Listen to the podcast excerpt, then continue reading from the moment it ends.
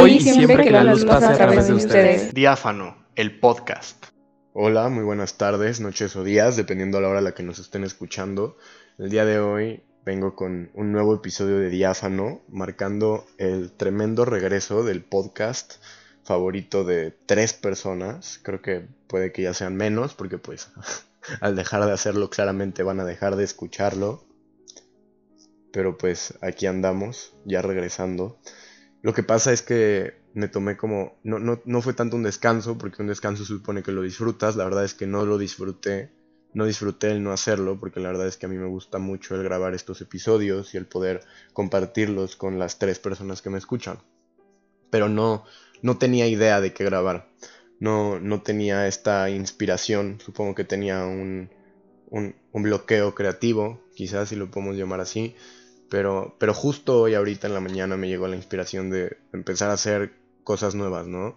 Y me di cuenta de que al final, pues el contenido no solo lo hago para, para el mundo, sino pues, que también me sirve a mí. Y eso es, yo creo, lo, lo más agradable de, de esto. Entonces, pues por eso he vuelto.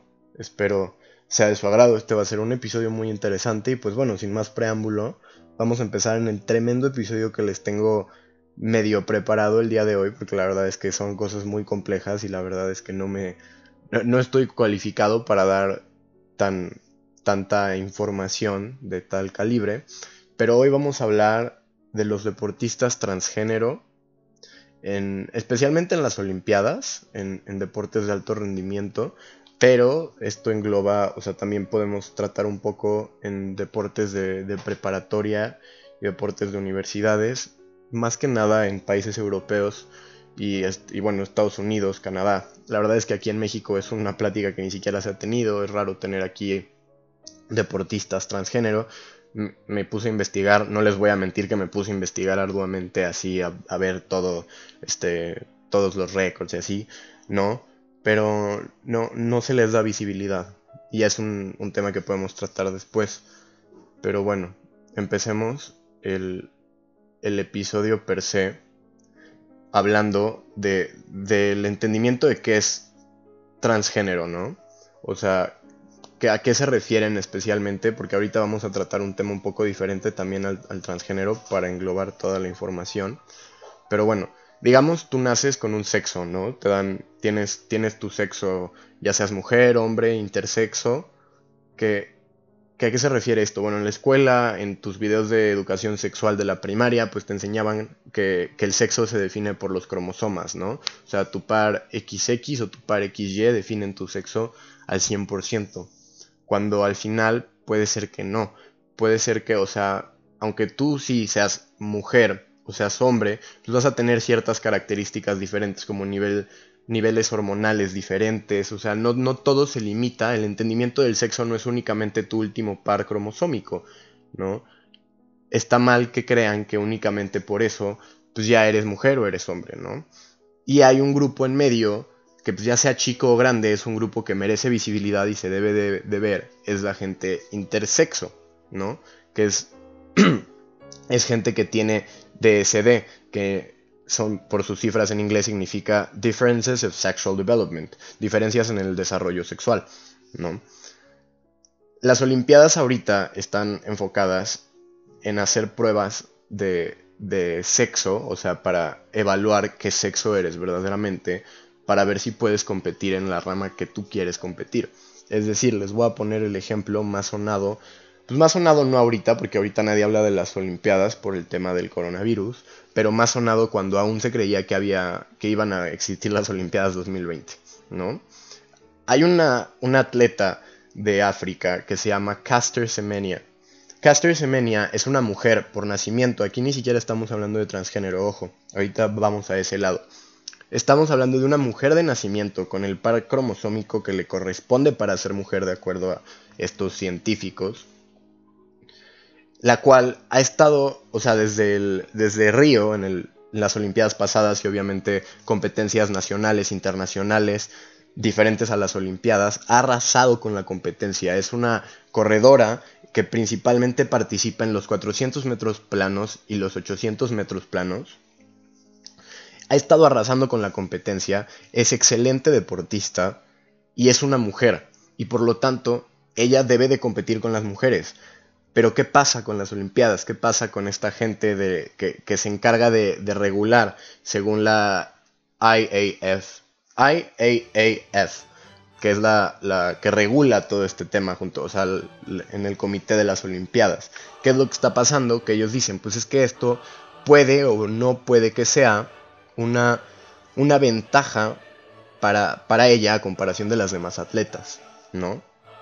Entonces, para empezar, y aquí empezamos con los primeros rasgos de discriminación. Y ojo, yo no voy a dar ninguna opinión, yo no les voy a decir si creo que está bien o mal esto, yo les estoy exponiendo los datos, lo que está pasando, y ya ustedes pueden generar su opinión, y yo muy feliz de que me la compartan. Este, eh, o sea, encantado de que, me, de que me lo platiquen y lo podemos platicar más juntos. Yo no voy a decir ningún tipo de opinión porque pues al final eh, no, soy una persona que se dedique tanto al deporte, no soy una persona que haya estado en este tipo de competencias, entonces no puedo dar una opinión completa de pues qué es justo y qué es injusto, yo nada más les puedo exponer los datos. Pero bueno, el punto es que lo que están haciendo es hacer pruebas a, las mujeres, pero a las mujeres sospechosas. Y ya, ya desde ahí suena sospechoso para ellos. ¿Qué son las mujeres sospechosas? O sea, están haciéndole pruebas de testosterona. O sea, le, están haciendo las pruebas de testosterona a mujeres que no se ven como mujeres, según su estereotipo de mujeres blancas europeas, ¿no? O sea, sus, mujeres que son más delgadas, con una, con una complexión más pequeña, y como estas mujeres, digamos, de la India, de África, se ven mucho más grandes, para ellos ya no se ven como mujeres. Eso está mal porque ellos no deciden quién es mujer y quién no, y quién se ve como una mujer sospechosa, nada más porque está muchísimo más fuerte y más muscular que la, que la mujer europea, ¿no? Ellos no pueden decidir cuál es sospechoso y cuál no, bueno, lo están haciendo. Y aparte cuando les dijeron, oye, pero esto es discriminación, o sea, esto, ¿cómo? O sea, deberías de hacerle las pruebas a todas, ¿no? Y, y aún así ahorita hablamos cuál es el problema de las pruebas. Pero dice, no, pues no es necesario. Al final es una discriminación, sí, pero es una discriminación necesaria. Puta, o sea, ya nada más de escuchar eso dices, güey, ¿qué pedo? ¿Qué está pasando, no? O sea, como que una discriminación necesaria. ¿Por qué llegas a, a ese punto, no? Les voy a platicar un poquito de la historia de cómo ha evolucionado el probar a los atletas, a las mujeres. Ah, porque cabe mencionar que esto es un problema que existe únicamente para las mujeres. Si tú eres un hombre que tiene los niveles de testosterona bajos, o ahorita que hablemos de los transgénero, tú eres una mujer que transicionó a, ser hombre y hoy en día te identificas como un hombre, no tienes problema alguno. ¿Por qué? Porque para ellos eso no representa ninguna ventaja. Es más, o sea, puedes, pueden hasta decir que es una desventaja porque tienes tus niveles de testosterona muy bajos. Entonces, para, para ese lado de, la moneda no hay problemas. Ahorita nos estamos enfocando en, competencias de mujeres y en pruebas que se le hacen a mujeres. Ha evolucionado desde 1966, en donde empezaron a aparecer estos, estos atletas intersexo, ¿no? intersexuales, los cuales, pues si bien siendo mujeres según sus, sus pares cromosómicos, ¿no? O, sus hormonas o diferentes cosas, empezaron a decidir hacer pruebas porque se veían sospechosos. Las primeras pruebas eran de apariencia física pura, ¿no? Lo que hacían es que se, se desnudaba la mujer, la mujer en cuestión se desnudaba enfrente de un grupo de doctores, los doctores tenían que examinarle, examinar sus genitales, y ya esa era la prueba. Hubo un caso muy resonado, ahorita no me acuerdo del nombre, de una mujer europea la cual en 1966 compitió, quedó en un muy buen lugar, quedó en el podio dentro de sus competencias, dijeron, oye, pero es que esto se ve raro, parece hombre, y hasta en las noticias de esos tiempos decía, he's a boy, ¿no? Como si fuera un gender reveal de un bebé, o sea, un sex reveal de un bebé, no, no, no, no, así no debe de tratarse, o sea, por Dios, ahí sí yo soy de la opinión que, o sea, eso es algo privado, ¿no? O sea, no tienes por qué andar haciendo esos desmadres. Pero bueno, el punto es que pasó las pruebas en donde se le llamaba Nudity Parade, una cosa por el estilo, en donde tienes que estar ahí con los doctores y así. Y en 1967 decidieron cambiar las pruebas a hacerlas cromosómicas, para ver si verdaderamente según tu par cromosómico eres mujer o eres hombre. Pues resultó que ella era hombre según sus cromosomas. Pero el año pasado había pasado la prueba física de apariencia, es decir, tiene vagina, es una mujer. Pero luego los cromosomas no, y se vuelve un desmadre muy extraño porque el sexo no está únicamente elaborado por tu par cromosómico o por tus hormonas o por 20.000 otras cosas diferentes, ¿no? O sea, tienes que tener muy claro que el sexo no es solamente una cosa, no se refleja únicamente en una forma de evaluación. Luego, desde 1967 hasta el 2011, siguieron haciendo lo de los cromosomas y en el 2011 pasaron a hacer pruebas de testosterona. Es decir, una mujer con testosterona alta no puede competir con las mujeres. ¿Qué es testosterona alta? Son este 10 nano... Ah, ahorita les, les digo bien la, unidad, son temas de, química que no, no comprendo bien, pero son 10 nanomoles por litro. Sí, eran lo que tenían permitido en el 2011. ¿Ok? Que es donde se cree que el límite inferior de la testosterona en los hombres termina. O sea, lo, lo que un hombre tiene, lo menor que un hombre puede tener y ser considerado hombre para ellos es esto. Entonces, pues suena únicamente lógico que ese sea el límite superior de las mujeres. Que a mí me parece, este, pues hablando de temas de, lógica, pues suena, suena bien, ¿no?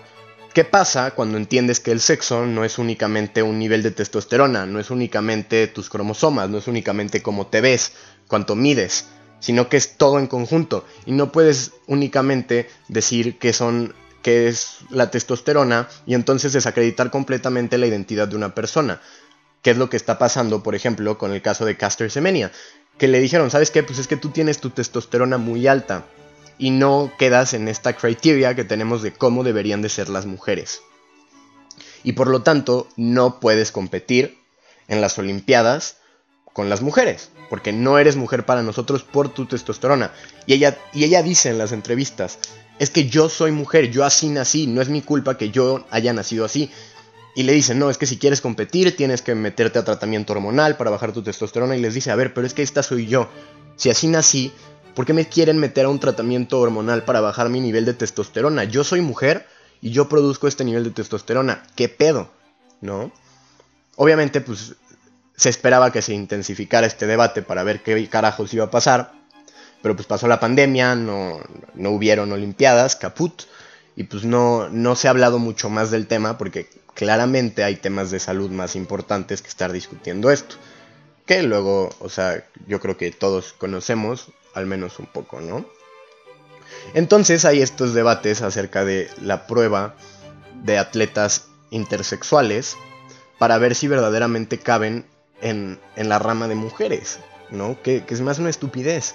O sea, verdaderamente el hecho de que tu cuerpo tenga una ventaja natural porque así naciste, no debería de ser un limitante. O sea, pongamos, por ejemplo, a Michael Phelps. Michael Phelps es un ser humano que parece que está hecho para estar nadando. O sea, el cabrón es altísimo, tiene un torso extremadamente grande, o sea, es es más grande de lo común para su altura, tiene pies gigantes, tiene manos gigantes, hasta estado, o sea, hasta desarrollado ciertas ventajas con el tiempo de tanto de haber nadado.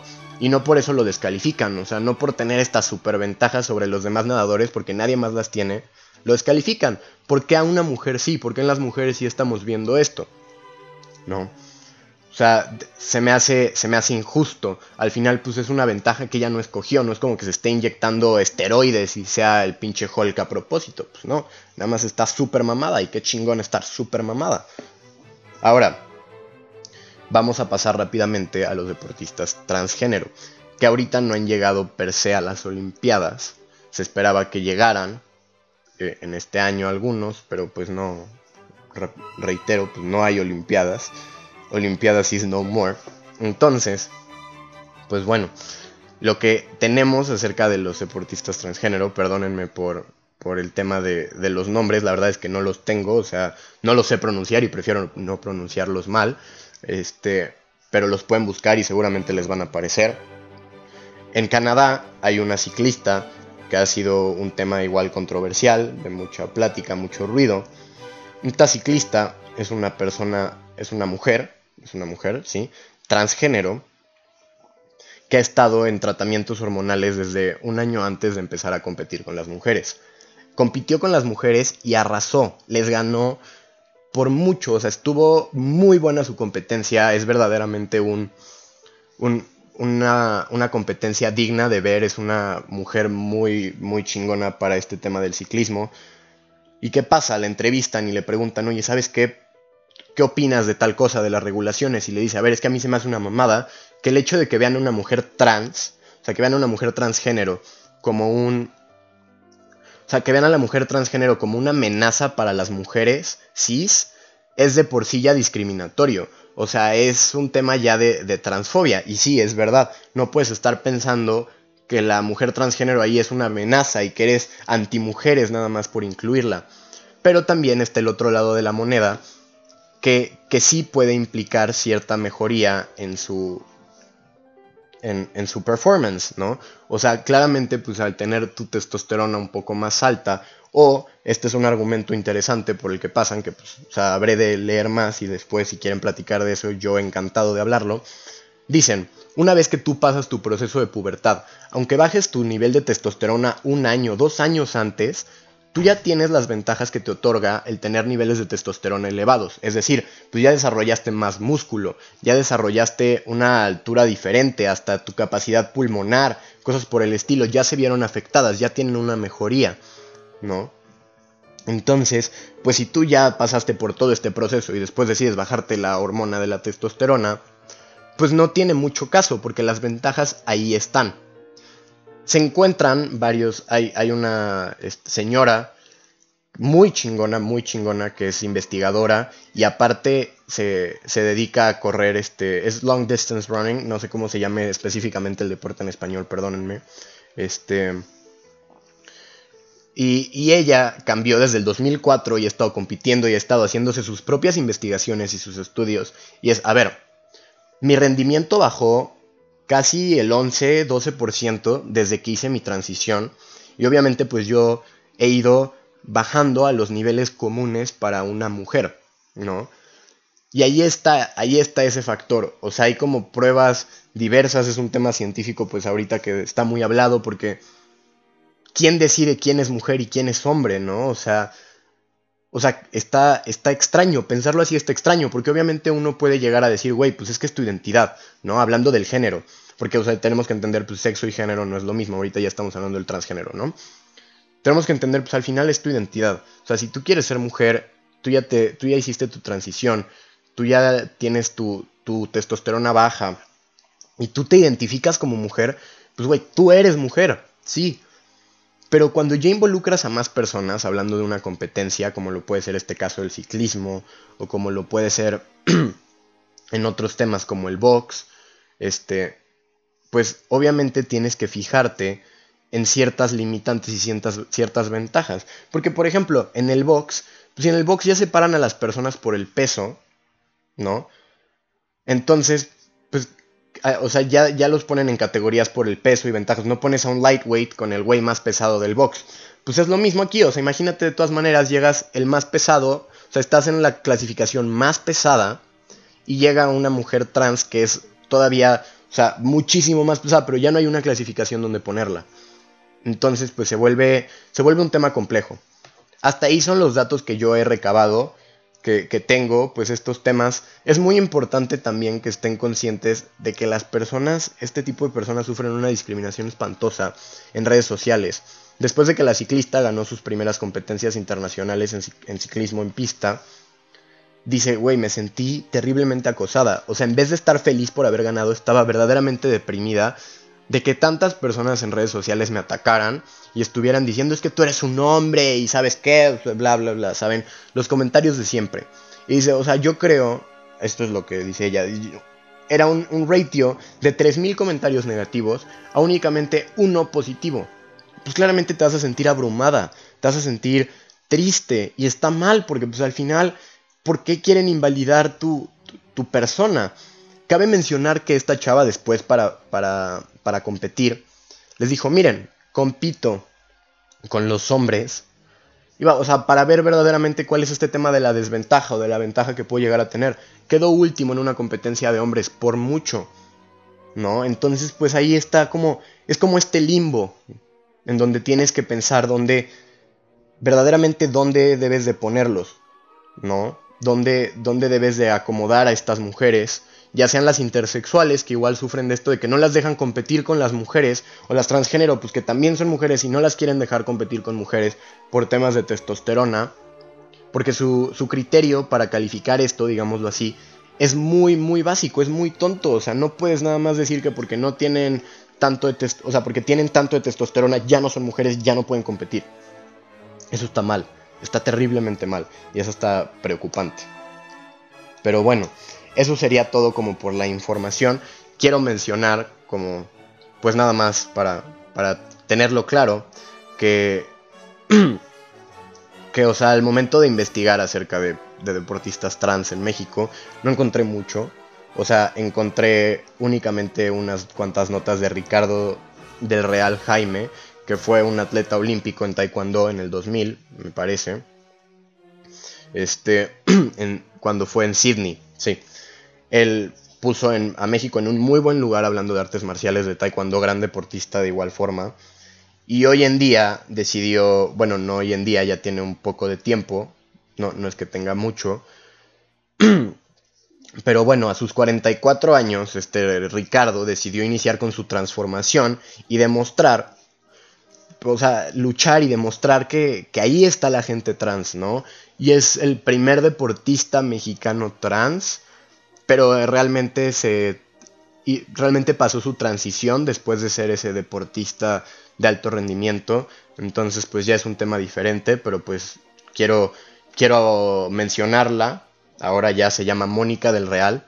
Y quiero mencionarla nada más para pues para que sepan que ahí están, ¿no? Y entre más haya y más estén dispuestos a dar esta visibilidad o dispuestas, este, pues es como se empieza el cambio, ¿no? Y esperemos que para cuando se puedan hacer las Olimpiadas y pueda haber eventos deportivos de esa magnitud, todos estos temas sean verdaderamente investigados y resueltos para que, pues la, o sea, las personas como como Caster Semenia puedan competir y puedan hacer algo que les encanta, que es su vida entera y que les están diciendo que no, porque para ellos no son mujeres.